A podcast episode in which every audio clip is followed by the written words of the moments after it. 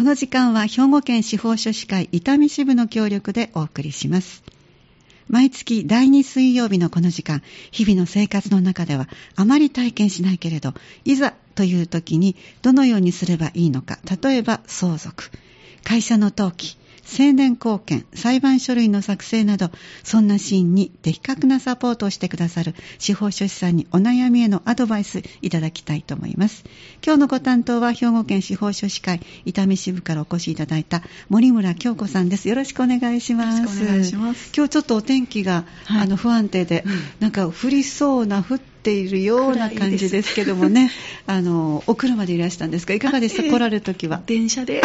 おります。安全ですね、それの方がね、皆さんも本当お気をつけいただきたいと思います。では早速今日のご相談内容に入ります。はい、えー、ご相談された方は75歳の女性の方です。えー、私は3年前に夫を亡くし、一人で暮らしています。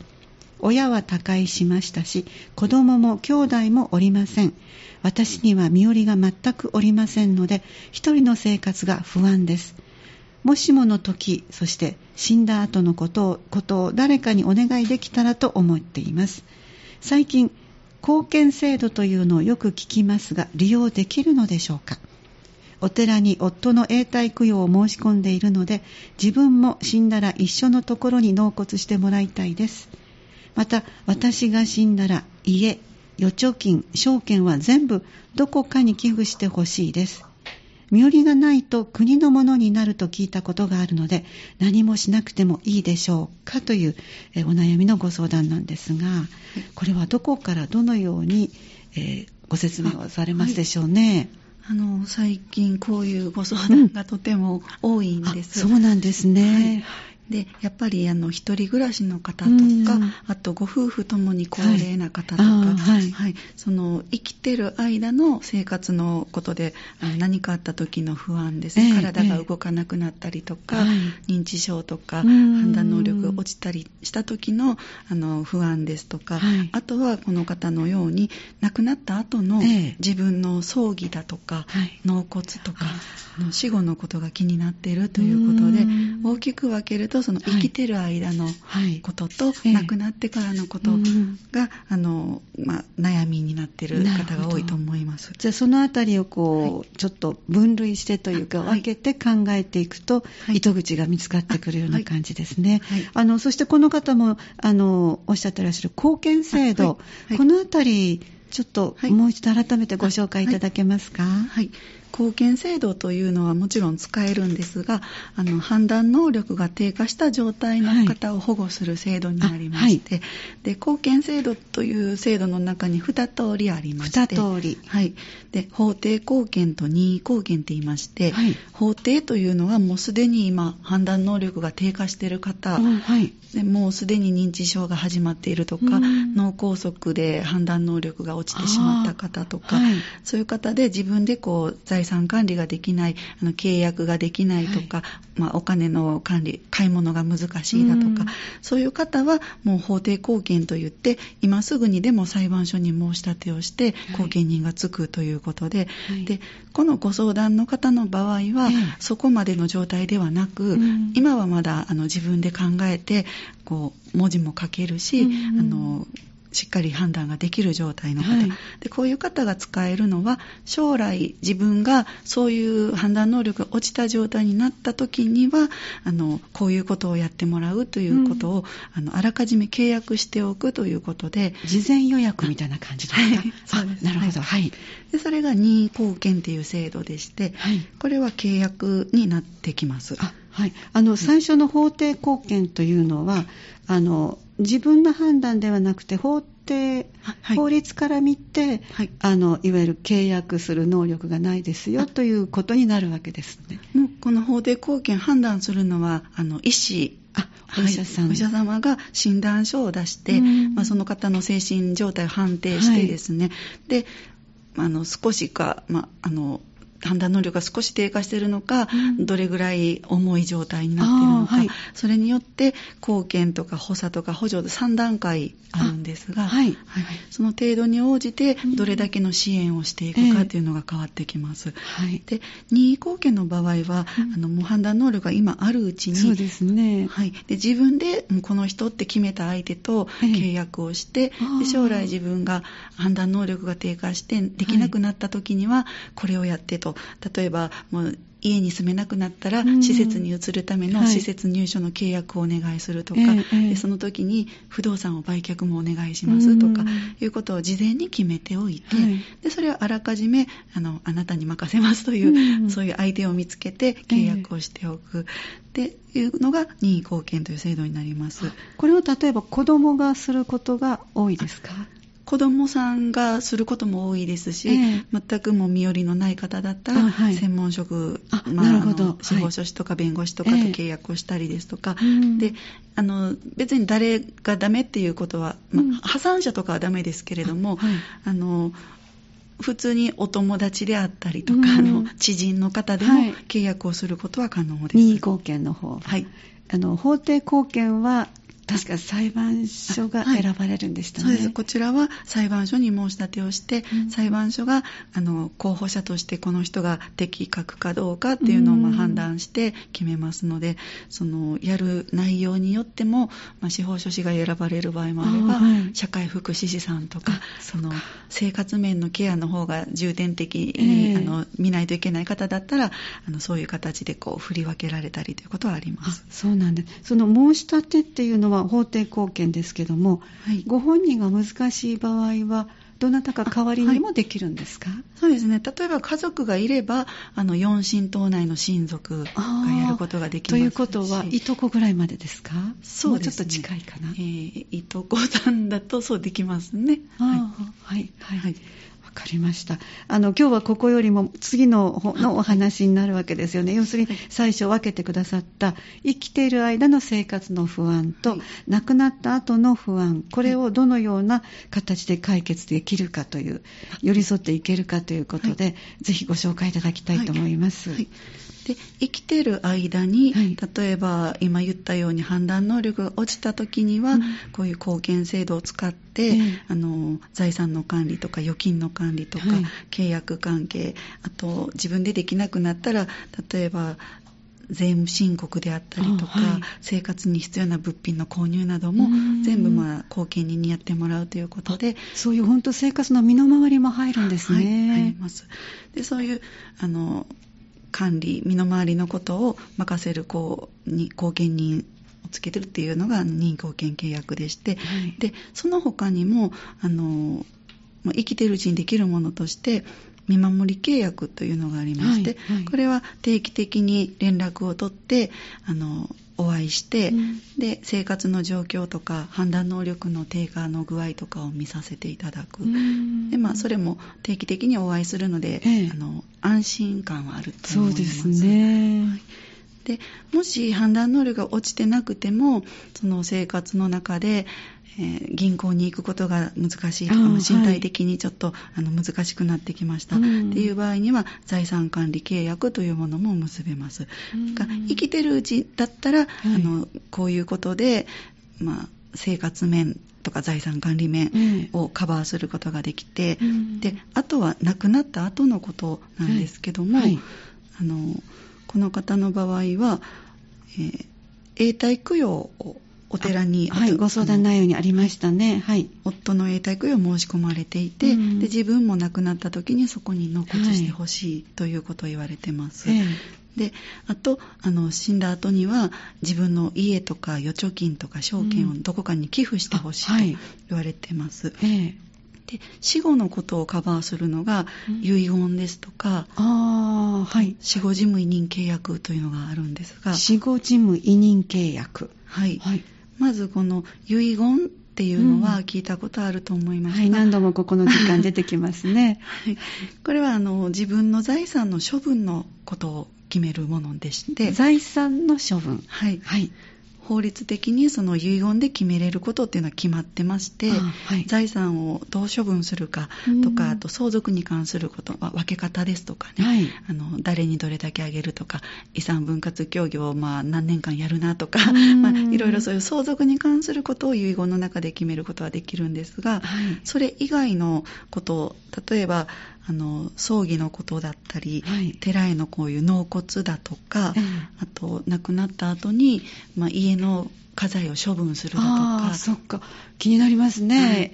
でそういうことに関してはあの遺言では決めれなくて。ああ書いてても効果を発揮しないわけですか？そうです。効力がないので。ああそうなんですね、はい、例えば誰々に一存しますみたいなことを書いてても、はい、書いていても、まあ、遺言としてはあのちょっと法的には、えあの遺言で行えるものではないということになります。あそうなんですね。でそれをカバーするためには、はい、あの死後事務委任契約という契約を結んでですね、はい、えーまあ、死後の事務手続きを代わりにやってもらうということが可能です。例えばあの家が賃貸の方であれば、はい、亡くなった後はやっぱり解約をしないといけない。ありますね、はい、で明け渡しもしないといけない、えー、でそういうことをやってくれる人がいないってなると、まあ、やっぱりあの貸してる側も困りますので。そうですね、で借りてる側としてもきちんとそこをあの亡くなった後誰かにやってほしいっていうニーズもあって、えーはい、そういう時に死後事務の委任契約を使ったりですとか、はい、はい。で例えばですけどあのペットとか。あ今はたくさんね、はい、特にお一人で暮らしていらっしゃる方はもう家族として飼ってらっしゃる方多いですよね、はい、気になりますねでペットを残して亡くなったりした時にやっぱりそのペットが心配で、っていうことはあると思うんですけど、はい、そのペットはもう法的には物として扱われるのでそうなんですね、はい、でそのまあ遺言でそのペットをどうにかっていうことはちょっと難しいので、あのペットの引き取り先とかをどなたか探してくださいとか、はい、そういうこともまあ死後事務であれば、あのお任せすることはできると思います。例えば今ペットはもの、はい、法律上はものっておっしゃいましたけども、はい、あのペットにあと全部この財産をああそういう方もね、ね、あると思いますけどもそれが可能なんですか、ペットはやっぱり相続人ではないですしあそこになるんです、ね、人間と違ってその受け取りますとか拒否しますということも意思表示はできませんし。本当ですねなので、その財産、そのペットにあげたとしても誰も管理ができないので、えー、それであれば、まあ、その、そういう動物愛護の団体とかに寄付をするだとか、えー、で、まあ、そういう方法で遺言を残すという方はいらっしゃると思います。ああ、そうですか。で、今回もその、このどこかに寄付をしてほしいです、はい、出てきましたね。はい。希望はあるんですけど、その、どこかに寄付をしたい場合は必ず遺言に残してないと、あの、あげることはできないんです。あ、そうなんですか。はい、その、遺言書の中で、うん、まあ、この人にまあ、この団体に寄付をしますとかちゃんときちんとした相手が、相手に、うん、書いておかないと相手も受け取れない相続人じゃないので、はい、あのそういう根拠がないと受け取れないんですね。ああそうなんでじゃあ漠然とあの子供さんに使ってほしいですとか、はい、子供っていうのはその例えばあの世の中の子供さんに、はい、あの使ってほしいですって書き方ではそうですね、えー、あのダメですね。具体的じゃないということで、まあ、遺言執行者にその、うん。あの一定の権限を与えることもできるとは思いますが、えー、ただ、まあ、どこにあの寄付したいかとか、どれだけ寄付するかとかきちんと決めておかないと、あの例えばあの、まあ、いろんな団体あるんですけども、その全ての財産をここに寄付しますって言っても、はい。全てを寄付するということは包括遺贈といって、はい、あの財産プラスの財産だけじゃなくてマイナスの負債も全部こうひっくるめてあの受け取りますということになってしまうので、はい、それだとあの拒否されてしまうことがあって遺言の書き方の問題なんですけども、えーはい、ちょっと難しい言葉が出てきましたので1曲お届けして 後半に移りたいと思います。はい。今日は第2水曜日ということで教えて司法書士さんをお届けしています。この時間は兵庫県司法書士会伊丹支部の協力でお届けしています。今日のご担当は兵庫県司法書士会伊丹支部からお越しいただいた森村京子さんです後半もお付き合いよろしくお願いします。よろしくお願いします。それでは今日のご相談の事例からもう一度ご紹介していきましょう。75歳の女性の方です。私は3年前に夫を亡くし一人で暮らしています。親は他界しましたし子供も兄弟もおりません。私には身寄りが全くおりませんので一人の生活が不安です。もしもの時や死んだ後のことを誰かにお願いできたらと思います最近貢献制度というのをよく聞きますが利用できるのでしょうか？そしてお寺に夫の永代供養を申し込んでいるので自分も死んだら一緒のところに納骨してもらいたいです。また私が死んだら家預貯金証券は全部どこかに寄付してほしいです。身寄りがないと国のものになると聞いたことがあるので何もしなくてもいいでしょうかというご相談で前半のお話少しまとめていただけますか？はい、えー、この方のご相談では、はい。その生きている間の生活の不安と、はい、で亡くなった後の自分の葬儀や納骨のことをちょっと心配されている、そうでしたね、はい、あと財産の処分も少し気になっているようなんですけど、はい、であの貢献制度を使うとしたらあのまだ今判断能力がしっかりあるので、えー、はい、任意貢献といいましてあの契約をしてでもし将来自分があの、まあ、病気とか事故とかで判断能力が低下して、うん、財産管理とかと契約を自分で、まあ、医療契約とか介護契約とか結べなくなった時に、はい、もう自分の代わりにこうやってくれる後見人を、はい、まあ、今のうちからこの人という方と契約を結ぶ、うん、で亡くなった後に関しては自分の財産が必ず、まあ、亡くなったと残りますので。そね。はい、でそれをあのどなたに渡したいかということで遺言を書いておくということと、うん、で遺言でカバーできないこと、まあ、財産の処分以外のことに関しては、えー、結構たくさんありますね、はい、お一人身だったらね。はい。でまあ、葬儀とか火葬とか埋葬とか納骨とか、うん、でまあ、あと亡くなった時に例えば病院とか、はい、はい、施設とかに入られてて、うん、その債務債務といいますかその支払いが最後残ってい。たら、そういうのの支払いとか、あと他にも公共料金とかをそうですね、はい、後から来ますからね、うん、そうですね。でそういう公共料金の支払いとか生産、うん、そして、まあ、解約の手続きですね、はい、そういったことをやってくれる人がいないとなると、うん、誰かに任せておきたいなということではい、で死後事務委任契約というのを結ぶことができますとても安心できますね、はい、亡くなった後きちんとあの法的にも、はい、あのできる方にお任せする、まあ、割とお友達だったりお願いしても、はい、ちょっとこう抜けたところがあったりすると気になったりして、あこれ忘れてたわってこともあったりするので、うん、こういう契約もできるということですね。はい、その例えばですけど、ええ、そのご夫婦であの内縁関係のご夫婦の方とかだと、はいはい、法律上はあの相続人ではないっていう扱いになってしまうので、ね、もしその片方亡くなった時に、えー、例えばですねその亡くなった方が賃貸契約を結ばれてて、普通の相続であれば、えその引き継がれていくものがそうですね。住み続けられますよね、はい、でもそれがまあ内縁関係なのであの例えばですけども解約しようと思っても、相続人じゃないからなかなか契約の解約をすることも難しい解約すら難しい、そっか、契約自体ができないんですね、はい、いろいろとね。でまたその仮想の手続きや納骨の手続きやとか、はい。まあ、あと先ほど言った公共料金の解約にしても、まあ、相続人じゃないというところでちょっとネックになって難しいことも出てくるかと思いますので、はい、そういう時にも死後事務委任契約とかは使えるかなと思います。でそこに内縁の方がなってもできるということですか、はい、なるほど、はいちょっと話が外れてしまいました、すいません。いえいえ、こちらからちょっと余計なことをお聞きしましたが。はい。で今回はあの亡くなった後に、えー、家とか預貯金とか証券とか残ったものどこかに寄付したいということでしたね、はい、これはあのまずどこに寄付するかということははっきり決めておいた方が、うん、おっしゃってました、いわゆる名指しになるわけですね。そうです。この人にと、はい、この団体にというのをまず決めて、でその上でこの家とか証券っていうのは、はい、そのままの状態ではちょっと受け取ってもらいにくい財産なので、はいはい、受け取ってやっぱり受け取った方がこう処分したりとかなんかこう手間がかかってしまいますね管理したりっていうことに、えー、なのでなるべくだったらもうお金に変えて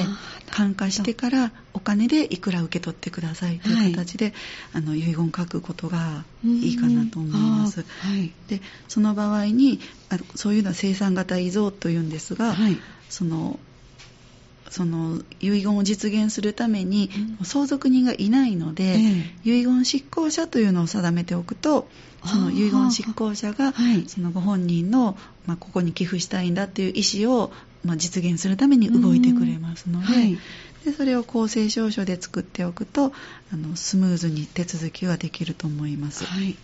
わかりました。なかなかあの事前準備が今伺うといろいろありますけれども、はい生きている間生活のことをいろいろとあのフォローしてもらえる内容と、はい、それから亡くなった後のあのいろんなことも財産も含めてきちんとあのしていただけることも事前に準備しておく、はい、これで、安心できるということになるわけですね。そして先ほど前半の方のあの生きている間の生活の状況を見てもらうということで、はい、あのどこから例えば、はい、あの法定と任意と2つあるとおっしゃってましたけども、どこでこう切り替わるかっていうのは自分では選べないわけですか？法定後見は、はい、もう今すでに判断能力が少し低下している方とか、はい、物忘れが出てますとか、はい、認知症という診断が出てますとか、そういう状態で少しこう誰かに助けてもらって、その例えば不動産の売却だったり難しい契約するときは一人で無理だなとかい。う方は、この法定後見でもう最初からその道に行くと、行けます、はいただ、今全く、はい、あの何の問題もない方、うん、判断もできるし、はい、契約もできると。できる、はい、そういう方の場合は、今すぐはちょっと任意貢献貢献人を使うことができないんですね。使えない、はい、使えない。なるほど。今は契約だけをして、えー、まあ、保険みたいな感じなんですけど、うん、契約だけをしてで、いざ判断能力が落ちてきたなっていう時に、その程度はもう自分がもう今だと思えば、あのお医者様に診断書を書いてもらって、えー、その程度はもう軽くても診断書さえ出れば、自信がないからみたいな漠然としたあれでも大丈夫なんですか？そうですね。お医者さんのその診断がどう出るかなんですけど、まあ、はい、ちょっともう物忘れ出てきてるから、はい、もう後見につけてどうですかというような診断が出れば、はい、もうその時からスタートできます。でその任意後見は結局その裁判所に申し立てをしてですね、えー、任意後見監督人というのがつくんですがはい、そうなんですね。はい、はい、あの後見人を監督する人を裁判所が選びます。えー、であの自分が判断能力があるうちであればあの任せた方がちゃんと財産管理してくれてるっていうことをチェックできるんですけど、ねだんだんだんだんやっぱり判断能力が落ちていって、うんうんうん、落ちていくほどにその後見人っていうやることが増えていくので、はい、その時にあの契約をした本人自分はもうそのきちんとやってくれてるかどうかということがチェックができない状態になっていくので、ね、それを監督人がきちんとあの契約した通りに、あのやってくれてますということを確認していくという制度になってますのでそうですか。で監督人がついた時からあの貢献がスタートするという形になります。なるほど。あの任意後見人と法定後見人の違いみたいなのは何かあるんですか、はい、あえっと、法定後見は自分ではもう選べない。ので、はい、まあ、あの軽い状態の方でしたらね申し立てするときに、まあ、このこの人候補者でって申し立てすることはもちろん可能なんですが、はいうん、その時はでも裁判所が選任するので、ね、結局、はい、後見人として適格かどうかを裁判所が見て、うん、え希望してもダメって言われたら別の方が選任される、うんはい、で任意後見はもう最初に判断能力がある時に、うん、もうこの人この人って決めますね。自分で契約しているので、はい、この本人の意思が優先されるんですね。裁判所はもう、あの本人が自分でした契約の方が優先です、ということで、必ずもう自分で選んだ人が後見人になります。あそうですか。で自分でその判断能力があるうちに、うん、その自分の希望を伝えておくことができますので、はい、例えば判断能力が低下した時にこういう施設に入りたいんだとかあ、はい、のこういう場所がいいとかでここに入ったらもう家はこう売却してほしいとかこういう使い方をしてほしいとかいろんなことをもうライフプランとして後見人になる方に伝えておいて自分の希望に沿った生活をしていくことも可能なんです。でも今伺ってるとそういうことをお願いするというこう動きをしただけで自分自身のあのこれからの生活がものすごくこうあの、うん、見える化されていきますね。そうですねね安心ですね。今まで貢献制度任意貢献の契約結んだ方は何人かいるんですけど、はいはい、やっぱりあの後のこと、まあ、亡くなった後も含めて、あの何の心配もせずにも楽しく暮らすだけでいいっていう状態になるので。そういう気分になられますよね、はい、そうですね。すごくもう精神的に、ね、あの良かったということはよく言われます、きっとそうですね。財産管理も、うん、あの一緒に考えていただけるわけですからね、はい、相談することもできますしね、うん、判断能力が落ちてなくても、えー、もうあの体が悪くなって、うん、自分で財産管理できない、まあ、はい、銀行行けないとかいうような時には、その財産管理契約として、まあ、あの判断能力あるうちから使うこともできる、契約がありますし、はい、はい、いろいろありますので、はい、ありがとうございます。この中であの今も少し出てきましたけど、司法書士の皆さんにしていただける内容などご紹介ください。はい。この財産に関する契約各種あの任意貢献契約とか見守り契約財産管理契約死後事務委任契約などを結ぶお手伝いとで任意後見人にもちろんなることもできますし、で遺言書の作成なども支援して遺言執行者ももちろんできますしで相続人がいない場合ですとかあの先ほどの遺贈を拒否されたりとかして、はい。はい、でそうした場合に相続財産残して亡くなってで相続人がいなくてという場合に相続財産生産人というのが必要になってくるんですが、はい、はい、こういう相続財産生産人の選任の申し立てっていうことも、まあ、この死後事務とか遺言の中で、あの動くことができますので。はい、申し立て書類を作ったりということができます。はい、ありがとうございます。とにかくあの大きなご自身の人生のあのいわゆるこうエンディング部分っていうのはね、はい、あの見て見ないふりをしたりとか、うん、考えるとちょっと不安だからといってこうあのそれこそ毎日毎日の生活で追われてしまうところもありますが不安があればまずはどういうところが不安かをあの今日の事例のようにこう出していただくとまたそれに対してこんな解決方法ありますよとか、うん、気軽にご相談もいただけると思います、えー、兵庫県伊丹支部、えー、司法書士会伊丹支部では無料法律相談を喫緊モール6階でなさっていらっしゃいます。えー、近々は7月19日来週の水曜日夕方5時30分から、えー、夜7時までとなっていますそしてちょっと土曜日は今回お休みになって今度は来月の8月の2日の水曜日ということでその後はちょっと夏休みも入りますので近々は7月19日と8月2日の水曜日、まあ、近いというよりもあのこの時にありますのでぜひお気軽にお出かけいただきたいと思います。お問い合わせは兵庫県司法書士会総合相談センターまでお願いします。電話料金はかかります。078-341-2755 078-341-2755となっています。今日のご担当は兵庫県司法書士会伊丹支部伊丹支部からお越しいただいた森村京子さんでした。どうもありがとうございました。ありがとうございます。本日の放送、明日までにはハニー FM のホームページ、ウェブラジオのアーカイブにアップされます。スマホ、パソコンで、いつでも、どこでも、何度でもお聞きいただけます。次回は8月9日にお送りします。来月もぜひお聞きください。この時間は兵庫県司法書士会伊丹支部の協力でお送りしました。